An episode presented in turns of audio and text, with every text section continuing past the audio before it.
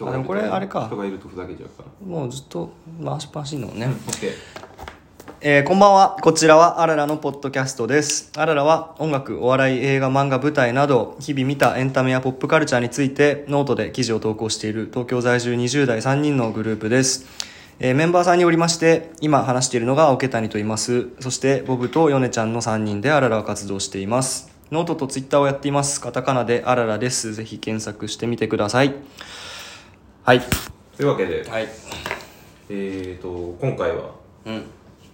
今週あれですねこの収録日が11月、えーそうねな7日 ?7 日こかのぐらいのあの2回目の録音になるね。そうですねなんか前回はあのキングオブコントの翌日にあキングオブコントの、ね直後に撮りましたけど、あれで、ね、6本撮りしてで今日もろあの6本撮りをしようという回で。11月7日ということであのエターナルズがですね、11月5日に公開されましてその MCU のまあねあのクロエ・ジャオ監督でアカデミー賞監督が MCU を撮るっていうのでなんかもうめちゃくちゃ楽しみにしていて見てきましたか？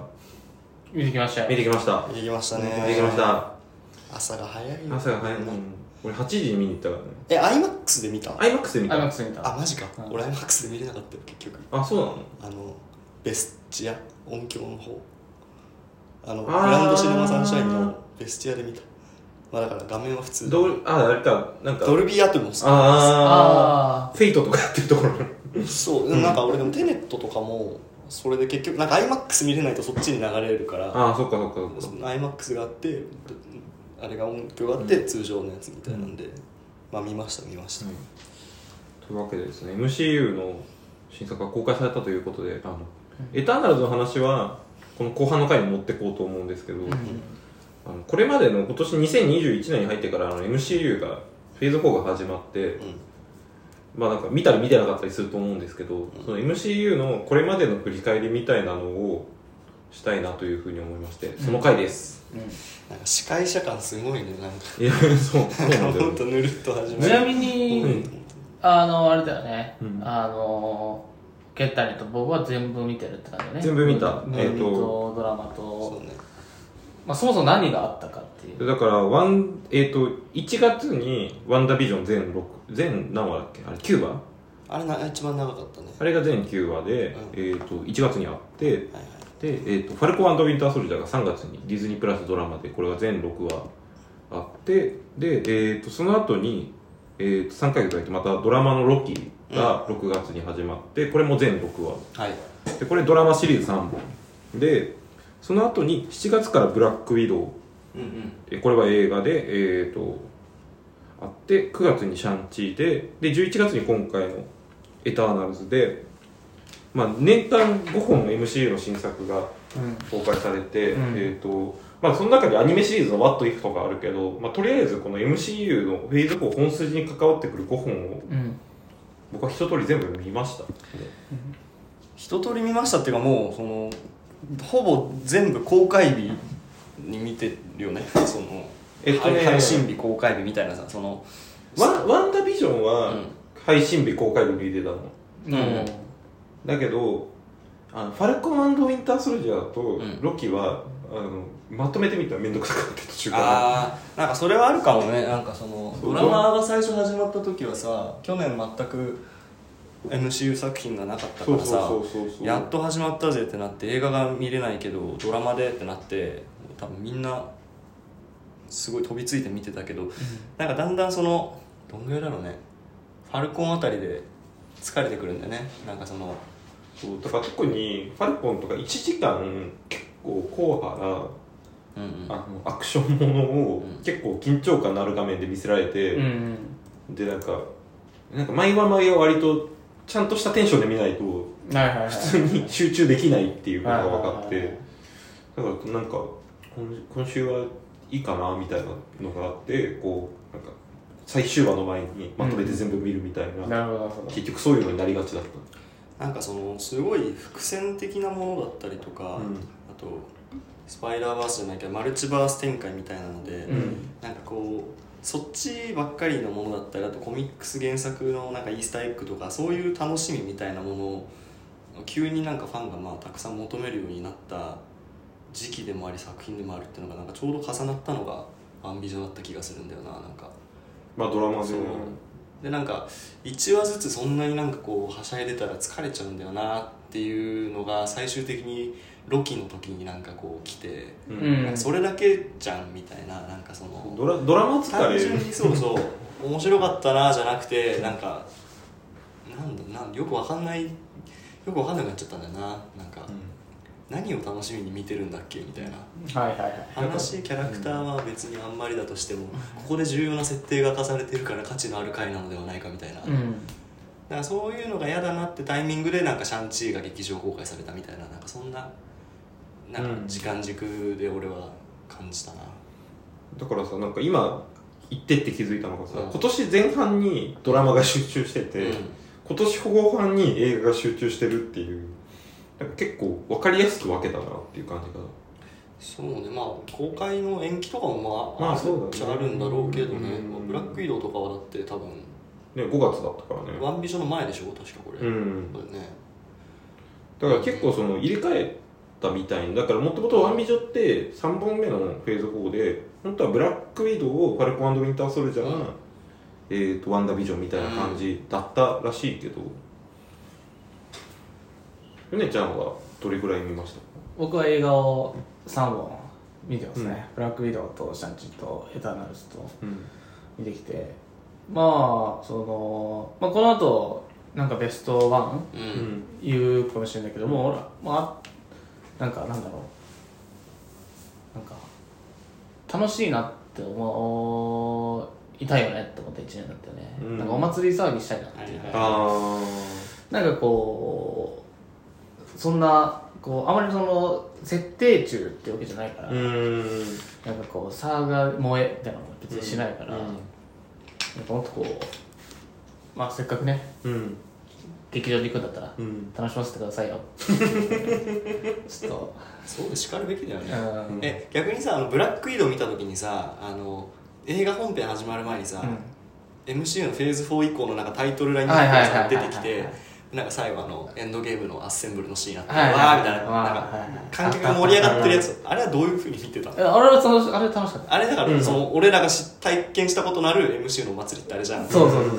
でなんかそのでさらにそれお祭りである上にさらに広がっていきますよみたいうん。なやつがなんかそこは別にあれはたあれはめちゃくちゃ楽しみだったねなんかそうだよね、うん。俺 MCU の関係で多分唯一涙出たの俺家である。あれが初めて公開された時に。本当にあそうそう。ああれか。1年のブランクが空いてさ、うん。いやもうなんかもうエンドゲーム以降ぐらいで、エンドゲーいやまあエンドゲームぐらいで、うん。なんかもうあの赤のあのあの色見るともう脳汁出るようになっちゃ もうパブロフの犬みたいな。そうそうそうそう。確定演出ね。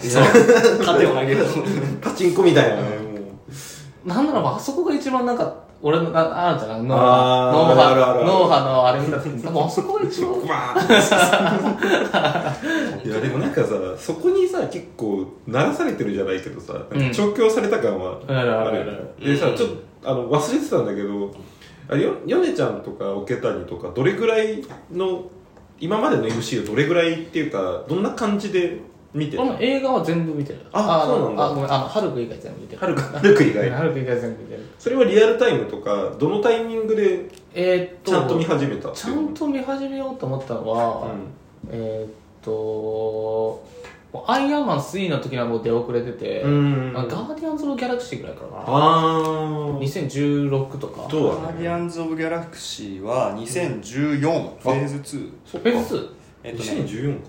だからアイアンマンハルクアイアンマン2ソーアメリカ。うん。ガーディアベンジャーズで2 1か終わって、うんアイアンマン3、うん。ソーダークワールドウィンターソルジャーの次がガーディアンズ。うんだからずっと地上でやってたので宇宙に広がった作品としては2014年のこれだね、エイジ・オブ・ウルトンってあその次。あそうなんだ。うん。でもこれわーってなって、うん。新しいアントマンっていうのが登場しますよで、シーズン2は終わった。フェーズ2は終わったねあそっかそしたら俺俺多分映画館で最初に見たのシビル・ウォーだと思うあああー。フェーズ3のフェーズ3の一発目で、友達と見に行って、うん。やっぱ案の定アントマンとか知らん。だからうん知らんからヒーローたちを、うん。確かに。アベンジャーズだけなんか見てたんだよ、うん。はいはいはいではい。はアベンジャーズでなんとなくの知識アイアンマンとか知ってるみたいな、うん。いうん。だからガーディアンズ・オブ・ギャラクシーはでも関わってねえかシビルあのシビル・ウォーは。そうか。かってない。だからアントマンだけ知らないでスパイダーマンなんとなく知っててみたいな、うん。でもスパイダーマンってえあれ？なんか知らんスパイダーマンやみたいな,、なんかそそんな感じだったけどでもあれはなんかこう知らなくても楽しめる系の映画だったじゃないですか、確か。あエイジ・オブ・ウルトロン知らなかったからさっぱりだったのかな。まあでもなんかそんな感じだったな。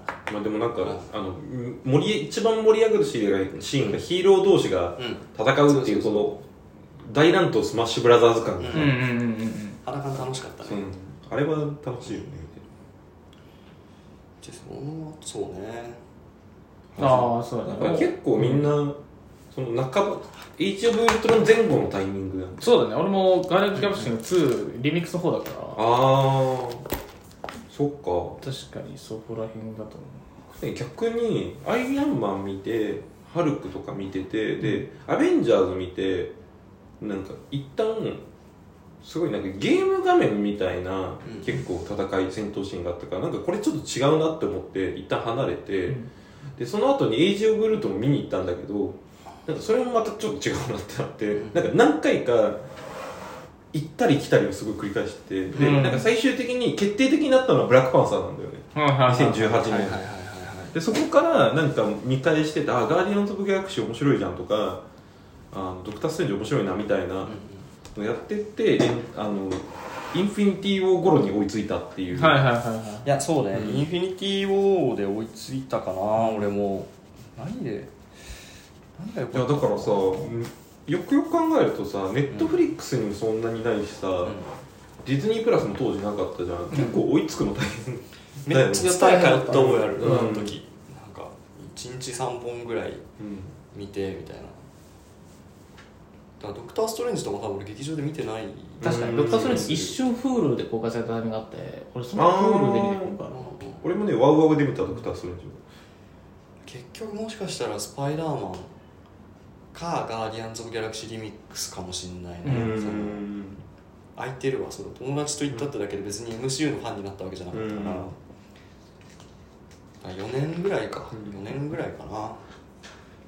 劇場毎回見に行ってみたいな。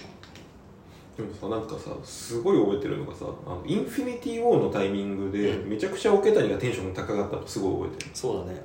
なんかもうここれはとんでもないことが起こるみたいなのを すごい力説してたね。しててされてそう。いや全然見てるけどみたいな。そうそうそう 見てるけどみたいな。そうだったみたいな。そうそうそうだよねみたいな。そうだよねみたいな感じでもさっていうぐらいの熱があってるなんかそのそうそうそう。知識経験を乗り越えたいぐらいの情熱でなんかこう伝えたかった気がするそうなそう。なんかした気がする、うん、中居正広のあの「いいとも最終回」の名言のあの「一旦整理しよう」を連呼してたっていう、ね、そうだっけ。記憶がすごいある。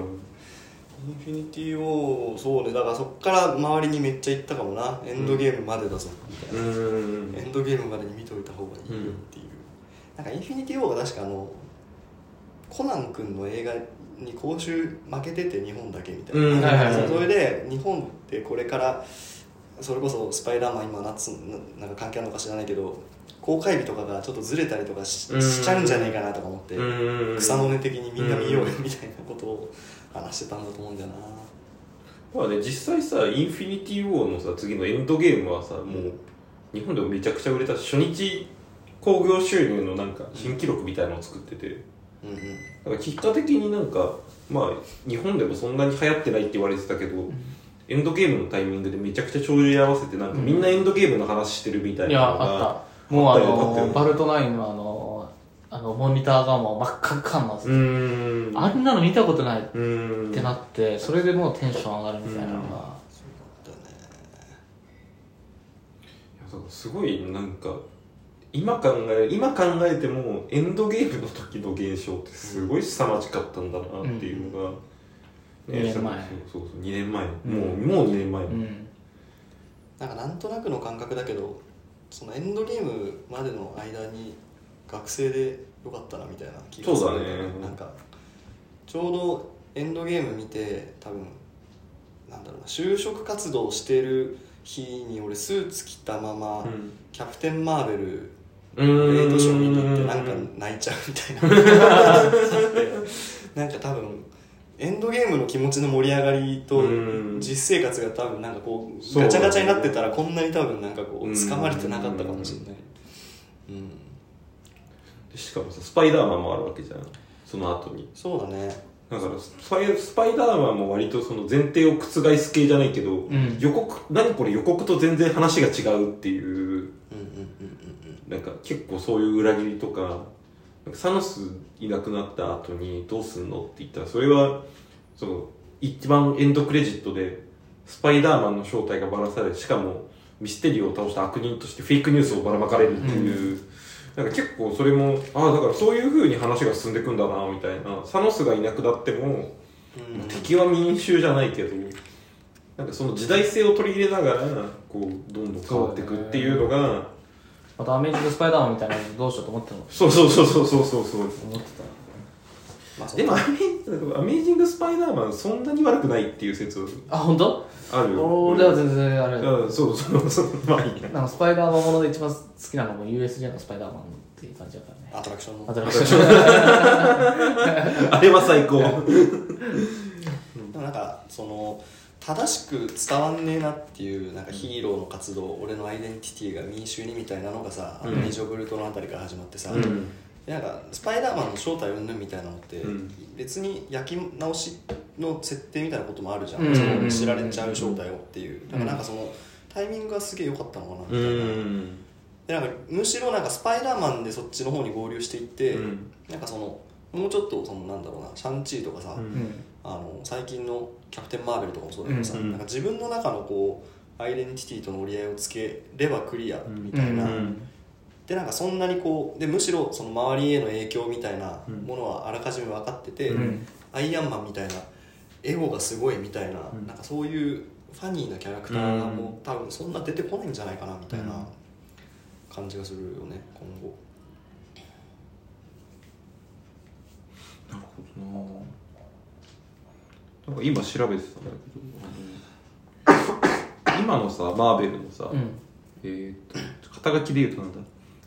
チーフクリエイティブオフあ CCO か、なんか CCO のケビン・ファイギーが入ってから良くなったみたいなさ、よく聞へよく聞ーくじゃん。あのだからケビン・ファイギーってあの要は今のマーベルの全体の多分フェーズ4以降のやつも全部総指揮っていうか全部仕切ってる人なんだけど。ほなんかそのケビン・ファイギーがその全体のその大まかな MCU をこれだけにシリーズになったのってやっぱりケビン・ファイギーの功績がでかくて、フェーズ3まででエンドゲームみたいなことやりますみたいなのを、そのもうちょっとこうなんて言うんだろうあの試し試しやってたうマーベルの中でちゃんとそれをシリーズとサーガとしてちゃんとやりましょうっていうふうにまず言い出した人でもありなおかつそのそのサーガの中でその時代性っていうのをちゃんと取り入れましょうみたいな。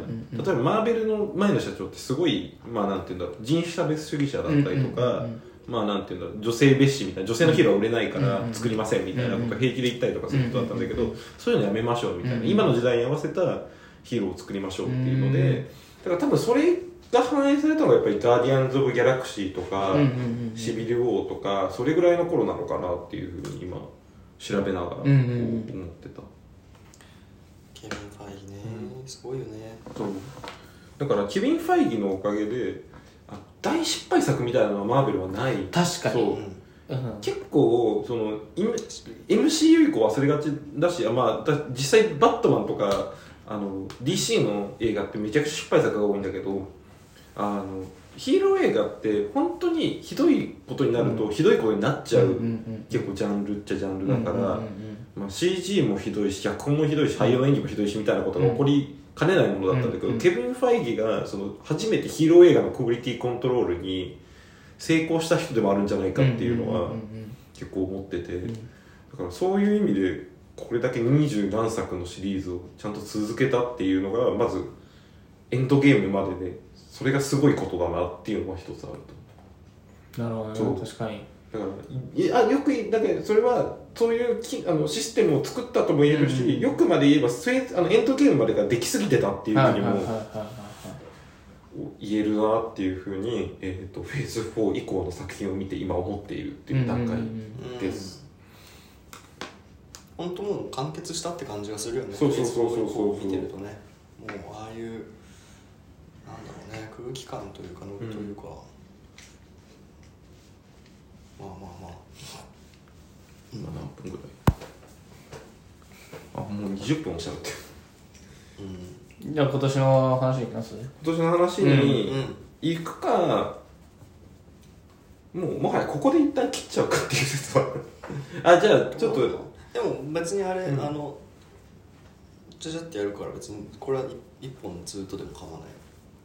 あいいあまあでもでもなんかちょっと編集しやすいかも。そうだからフェーズちょっと今予想外にうん。フェーズ3までの話がすごい盛り上がったから今直感的に好きな MCU 映画を聞いてみたくなっああなるほどね。それぞれ。確かに。俺もねそれはね、確かにその話をしたかった、多分あんまり意外と多分なんか喋ってるようで何も2020年までのそうそう MCU えね。ーとそうフェーズ確かに確かに。3までの MCU 映画で一番好きなやつあうーん一本か。1本ないしはまあ3本ぐらい。ー3本ぐらい、うん。オッケーえこれあれよね。その作品としてよね。そのなんか。そうそうそうそうそう。あの昔さだからすごいよな。なんか周りにいた人たちとかもみんなさ MCU 見ててさ、うん。なんかワッショイとかでさ、うん。なんか10人ぐらいで飲み会やってた時にさ、うん。なんかその好きな MCU ヒーロー誰だっつってさうん。全員なんかさ、うん。好きななんか言うみたいなのが当たり前にあったもんな。そうそうそうそうみんな見てたもんな。みんな見てたのし。ちょっとねやっぱり思ったより悩むね こういうそう。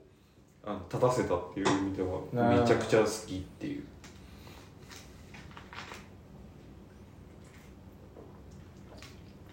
なんかこういうこれこれ関連で思い出したのがあの荻上チキさんが一番好きな MC のキャラクターがアントマンっていう、あ あんなに頭いいのに結局パンチで倒すっていうのが でもそれすっごいわかるなと思ったそうそうそうそうそう、ね、理工学部の優秀な科学者だったのに。なんか 結局プロレスみたいなね。体重増やしてでかくなって倒すみたそいうな。そうそうそうそうそうそう。ねアイスクリーム屋の店員やったりとかねあそうそうそう、うん。そうなんだよな。あいつ可愛いんだよなやっぱり。ひげが可愛い。俺あの31のバスキン・ロビンスっていうのを知ったの、アントマンの映画だった、毎回店頭に行くたびにあバスキン・ロビンスやって思うけど、ん。絶対覚えられないんだよな。うん。はい決めました。決めましたか、決め決めて決まんねえな決,、ま、決めうんまとりあえず瞬発的に。オッケー。うん。でヨネちゃんいきますか、これはですね、うん。スパイダーマンホームカミングですね。おと、もう、えっとスパイダーマンファーフロムホーおー。ムなんだファーフロムホームの方がちょっと好きな感じはある。やっぱりさあうのなんかあのいわゆる、うん。もううん。俺たち世代が、うん。今の20代世代が、20代前半の時に、うん。あのネットフリックスの中でししか見れなかった学園もの、うん。そういうものがヒーローものと結合して、しかもスクリーンでやるっていう、もうそのことだけで、うん。もうなんていうかこう歴史にまあ確かにね。確実に残さなきゃいけない価値はある。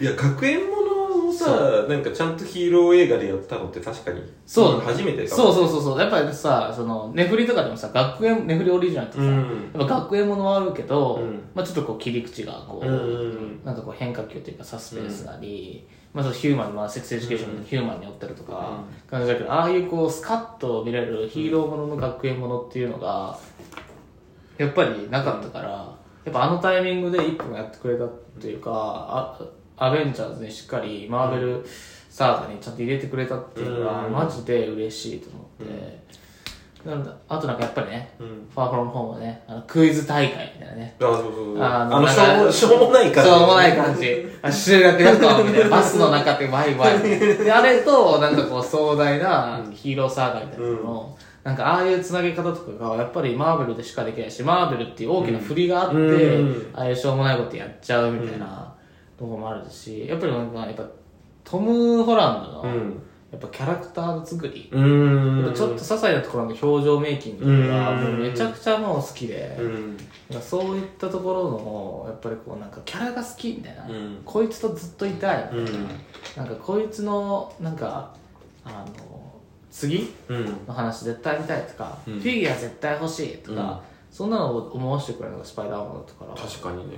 そこはもう圧倒的に。やっぱりねそのストーリーの重厚感とかでいうと、もうそっちになるともうこっちがやっちがいけない、キャラの好き度っていうか、うん。そういったところはもう圧倒的にスパイダーマうん。ンかなーって思う。あなんかあのアベンジャーズ系合流系になるとさ、なんかおじさんたちに可愛がられる、そうそうそうそうなんかああいう感じだけどそうそうそうそう。確かにねあの友達に対して責任感持って正体隠しながらみたいな、うん。ああいう細かいところって当たり前なんだけどついなんか当たり前のものすぎてあんまり注目どんどんしなくなっちゃうけど、確かになんかみんなこっちにいるから急いで追いかけなきゃみたいな。そう。いうのが行動のモチベーションになってるっていう上でのミステリーとかとあったりとかってことだもんね。あとやっぱ圧倒的にヒロインがうん。いいっていいね。いい全員がいいね。っていうやっぱりそのマーベルをこうなんか少年漫画的に見ちゃうから、やっぱゼンディーヤマジで、うん。なんかこう、まあ、今今っぽいし、うんすごいなんかこう時代性もあるキャラクターだ、あのキャラクターだし、ヒロインだから頭が良くてっていう、うん。なんかところそこがすごくいいなっていうふうにうん思うかなやっぱこれまでのさなんかさあのメイ・ジェイってさ、うん。ずっとさ白人金髪女性みたいな感じだったじゃん。なんかそこも更新できてるのも、うん。なんかすごいいいなって思う確かにね。めっちゃいいよねというかさなんかやっぱりさあの M MCU でさなんかゼンデイヤってうん。意外とそのホームカミングでブレイクして、うん。あのユーフォリアっていう結構 HBO のいろんな賞を取ってるドラマとかあとはあのこの前のデューもそうだけど、うん。割とその女優としてなんか次のスター女優次世代のスター女優みたいな立ち位置メジャー感はそうそうそう確実にメジャーシーンにのし上がったのはスパイダーマン。そうそうそう。だからなんかそれそういう意味でも結構スパイダーマンって重要作だしなんかあとやっぱりちゃんとたあの学園ものやってるっていうのは良かったね。よかった。だし、うん。あそこまでのクオリティの学園ものって、うん。映画だとあんまり実は思いつかないっていうか、それこそブックスマートとか去年あったけど、はいはいはいなんかああいう楽しさに通じるそうそうそうそう。ああいうなんかこうね。そうそうそうそう。あのどちらかというとこうあのこうなんだろう。あのなんつったらいいのかな。こうまあドンとうん。メジャーものでみたいな感じじゃなくね、なんかちゃんとネットとあのトム・ホーあのネットとあとなんてあの、ピーターが、はいはい。あのいなんかなんイチャイチャじゃないけどなんかこうわちゃわちゃしてる感じがすごい、うん。ちゃんと学園ものだなみたいな。そうネットのキャラもねすごく。すごくいい。うん。なんかでも今言ってたけどそういう学園ものって意外となんか女の子主人公なの多くない？最近。そうそうそうそうそう男主人公でさうん。なんか恋愛話メインで、っうん。ていうのがあんまないから、うん。なんかそこもあれかもな、まあ、正義をた戦うっていうところがあるっていうのはあるけど、確かに珍しいのか、やっぱああいうねやっぱアイアンマンなり、あいやメカメカ、うん。金持ちみたいなとか、スパイダーマンとかああいうやっぱ、ね、ちゃんとこうヒーローものの王道キャラがいてくれて、うん。変化球っていうのがあるから、うん。やっぱりこう王道キャラをすごい大事にしたいなとか、うん。応援したいなって気がする、いやだしねあの一番多分最あの MCU さ、うん。あの見てない人がさ何から見たらいいっていう質問って結構超得じゃん、はいはいはい。僕ね迷いなくスパイダーマンホームカミングを勧めるっていう。確かそう。まあね。一番なんかさヒロアカとかさそういうの好きだったらさハマるじゃん。間違いない。やっぱだってあのアクションもかっこいいもん そうそうそうそうそうそうやっぱ機動力のあるうん。あのヒヒーローの映画を進めたくなるよね、うん。アイアンマンしかりさ、うんその飛ぶとかさ。そう目目で見て楽しいじゃん。そうそうそうそう。そこなんだよね。あと街中で戦うとかね、うん。あの感じいいよね。じゃあ坂本は？はい。俺はねうーんターソルジャーかな。ウィンターソルジャー。うん、いや俺結構それこそヨネちゃんみたいに、うん。俺ヨネちゃんにとってのスパイダーマンぐらいな感じでトニー・スタークがめっちゃ好きな、うんでこれまでこう見るモチベーションになってたりとかするんだけど、なんか一回その「ソー」とか、うんあと「ガーディアンズ・オブ・ギャラクシー」とかで、うん。結構コメディチックヒーローが増えた時期あったじゃん、うんなんかノリとして、はい。はい MCU なんかギャグなんかいかっこいいおじさんがこうなんかパワーもあって冗談も言いながら、なんか音楽に乗せて戦うぜみたいな、そこがいいなと思ったんだけど、どっかであれ行き過ぎじゃないみたいな思った時に、うん。み見たんだよ、うん。ウィンターソルジャー。やっぱなんかキャプテンキャップの映画ってさやっぱさめっちゃいいのよね。なんか、うん。あの、M、それこそだから MCU らしさなのかはちょっと分かんないけど、すごいもうそのちゃんと目的を遂行しなきゃいけないっていう男が頑張るっていうだけの話なんだけど、で初めてここで俺ウィンターソルジャーってその自分と同じ能力、うん。その超人能力のかぶりが出てきて、どっちがオリジナルなんだろうみたいなことなのかなと思ったら割と友情の話になってって、うん。でブラックパンサーとかも出てきて、うん。これめっちゃ面白かったんだよな、なんかあのなんていうのスパイじゃないけどあの俺アベンジャーズじゃなくて MCU のさあのシールド、うん。エージェント・オブ・シールドのドラマ版を見てたんだけど、うんあれが結構ずっとこのシールドがヒドラと戦うんったりとか作戦を阻止したりで俺多分そのインサイト計画とか結構何回もやるテーマじゃない、うんヒドラのその人類を先民させるみたいな、うん。なんかそういったところそういったところでもないか。なんかななんだろうな。うん。MC の中で地道だから好きなのよ、うん。俺はなんかその揺らがないじゃん。結局あのエンドゲームまでずっとキャプテンが中心にまとまってたチームで、うん。やっぱ見る側としてはキャプテンにやっぱりこう一番中心に立っててほしい気持ちがないと、やっぱり各、えー、とキャラクターのなんかあのかっこよさだったり、うん。セクシーなところだけっていうところでは多分見見続けられなかったんじゃないかなって思うから、っていう感じかな。で、まあ、もし追加するんだったら「ガーディアンズ・オブ・ギャラクシー」あー。うん。俺あの「スター・ウォーズ」とか見てなくてあのスペースオペラ系の映画これ初めてだった、ああのカラフルな宇宙と、うん。あのポップミュージックのうん。掛け算と、うん。ダンスしながら、うん。あのなんか冒頭のワンシーンあれだけでもう心つかまれまくりだったから、うん。あれはまあ印象に絵として印象に残るなっていう感じです、なんかさやっぱりキャプテンアメリカって一番 MC 量の中でさちゃんと映画をやってるっていう確かに映画やってるよね。だからそのキャプねキャプ多分それってキャプテンアメリカっていう最強の男ができたみたいな話が、一番そのさ飛ぶとかさ特徴が少ないからさ、それだけで説明 OK であとはその中で自分がどう苦悩するかとか、うん。うん。その敵が例えば親友だったとか、あのそういうヒーロー登録法ができたみたいなそういう中で自分がちゃんと正しくあらなければいけない、なぜなら俺はキャプテンアメリカだからみたいなのにすごい説得力があるっていう、はいはいはい本当この作品なかったら多分もうエンドゲームとかもう無理だったと思う、んうん。確かに。エンドゲームも結局さキャプテンアメリカってさ最後終わるじゃんそういやだしやっぱりそのムジョルニアをこう、うん手に。した時の説得力みたいな、そうそうそうそうそうそうそうこいつだけは失ってなかったみたいなギャグに。なんないのがやっぱり、うんやっぱすごいなと思ったな、次僕ですか、はい。前すごい迷ったんだけど、うん。僕アントマンですね。うん。絶対ブラックパンサーだと思ってた。いやあのね最近いろいろ MCU 見返してて、ブラックパンサー大好きなんだけど、うん。まああのアクションがね意外とまあまあなん確かに。かそんなに良くないなっていう気分に最近なってきちゃってその点で言うとアントマンが一番アクションっていうか映像的に面白いなっていう気分になってきた確かに確かに確かにでしかもそんなさなんかすごい強いヴィランが出てくるわけでもなく、なんかむしろさなんかその研究室の中に入ってみたいなスパイものに結構近いテイストで、うんうんでそこでやるとただのスパイものみたいな感じになるんだけど、そのちっちゃくなったり大きくなったりっていうそのギミックをちゃんとその作品の中の起伏としてめちゃくちゃ活かしてるっていう意味ででなんかそのちっちゃくなった時のアクションのその逆に生まれるみカタルシスっていうかなんか、じゃあ部屋の中でこういうふうにアクションして、うん。こういうふうに戦うんだみたいな、結構そういう映像的な意外性っていうのがアントマンいっぱいあって、なんかじゃあそう考えるとやっぱりアントマン一番面白いし一番好きだしキャラクターとしてもすごい愛せるなっていう気分になってあの、ね、最近はアントマンが一番好きっていうアントマンはそうだよね。あの、あれななんだっけ？あの俳優？俳優じゃ俳優。じゃないあうん。の主人公。主人公はあのなんなんていうんだ？っけなんだっけ？あいつアントマンって なんて呼ばれてる？アントマンはねあの俳優がさあのポール・ラットよ、うん。ななんか俺、うん。ポール・ラットの印象が強すぎて。アントマンってさ、ん。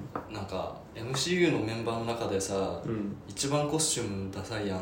うん。あダサいよね、一番さその宇宙服と同じシステムのうん。防具にしなきゃいけないからさ、うん。その密着しててさ、すいやそんな中であんなに愛されてるのはやっぱり中のキャラクターのそうそうそうそう。愛嬌だよなちなみにスコットランドでしたね。あスコットああのそうスコットスコットラングそうそうそう。だねそうだね。ねしかもあのエンドゲームのさ、ん。あのスコットがあの量子世界に閉じ込められててネズミのおかげで出てこれるっていうすごい間抜けたとさその後にさちゃんとシリアスなさ演技をするっていうさなんかそこそこのねなんか落差もいいしで今調べたらあのポポール・ラット地味に52歳とかでいやそう。一番おじさん MCU キャストの中で割と一番一人番ぐらいのおじさんなんじゃないかっていうので、ね年年いってんだよな MCU そうのそうそうそうそうそうアイアンマンも、うんハルクも。ハルクとかねおじいちゃんみたいになってるよね。マーク・ラファロー今いくつなんだろうあれも50超えてるよ。そう50超えてて。50超え結構いるんだよね。ストレンジはまだ50までいってない？うん。まだ40代とかじゃない？クリス・プラットも結構いって確かにる53うん。あ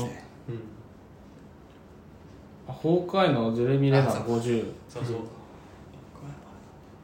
クリス・エヴァンス40ああさがまだなんか若い感じするうよ、ん。っ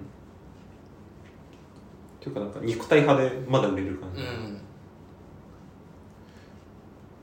だからそのブラックパンサーに関してはあのアクション以外っていうかなんか基本的にあとなんか立って話すシーンとかの、うんなんか緊張感のなさみたいなのが意外と見返すとうん。めめちゃくちゃあってなんかあんなにストーリー良くてあのワカンダのあの世界設計良くてしかも結構その監督のそのライアン・クーグラーっていう人があの実際にそのオクラホマとかであのお父さんがそういう警官とかやっててそのオクラホマで不当に逮捕されるあの黒人をずっと見てきた人っていう、うん。結構そのなんていうかその監督自身の背景がちゃんとオクラホマだっけなオークランドとかそのあだからオークランドのシーンから最初始まるじゃん。ブラックパンサーって。だからあれって監督がオークランドの出身だなんだけどなんかそういう歴史的な文脈とか監督のそのバックグラウンドみたいなのがちゃんと作品の中で違和感なく生かされてるっていう意味ではすごいブラックパンサー完璧だし、うん。でしかもあのトランプが出てきた時代にブラックパンサーっていう映画が出てそれが MC あの MCU シリーズの中で当時一番売れた作品になったっていう現象自体も、はいはい、まあ、すごい素晴らしいっていうのなんだけど、まあ、一本の映画で改めて考えるとアントマンだなっていう。うんうんうん。あと普通にアイアンマンが今見返すとすごい完璧っていう。そうなのよ結局アイアンマン見ちゃうんだよねそうそうそうそうわかアイアンマンからシリーズが始まんなければ多分 MCU なかったなっていう、だからやっぱり、まあ、アントマンブラックパンサーアイアンマンはこれは鉄板の3本だなっていう。気分だね。フェーズ3まで。フェーズ3までこうやってね振り返ってきたけどもう MCU 最高だなっていうのを忘れかけてた感情を今思い出すっていう。はいはいはい。そういう回でしたね。というわけで次は、えーとフェーズ4振り返りの回をはい。やりたいと思います。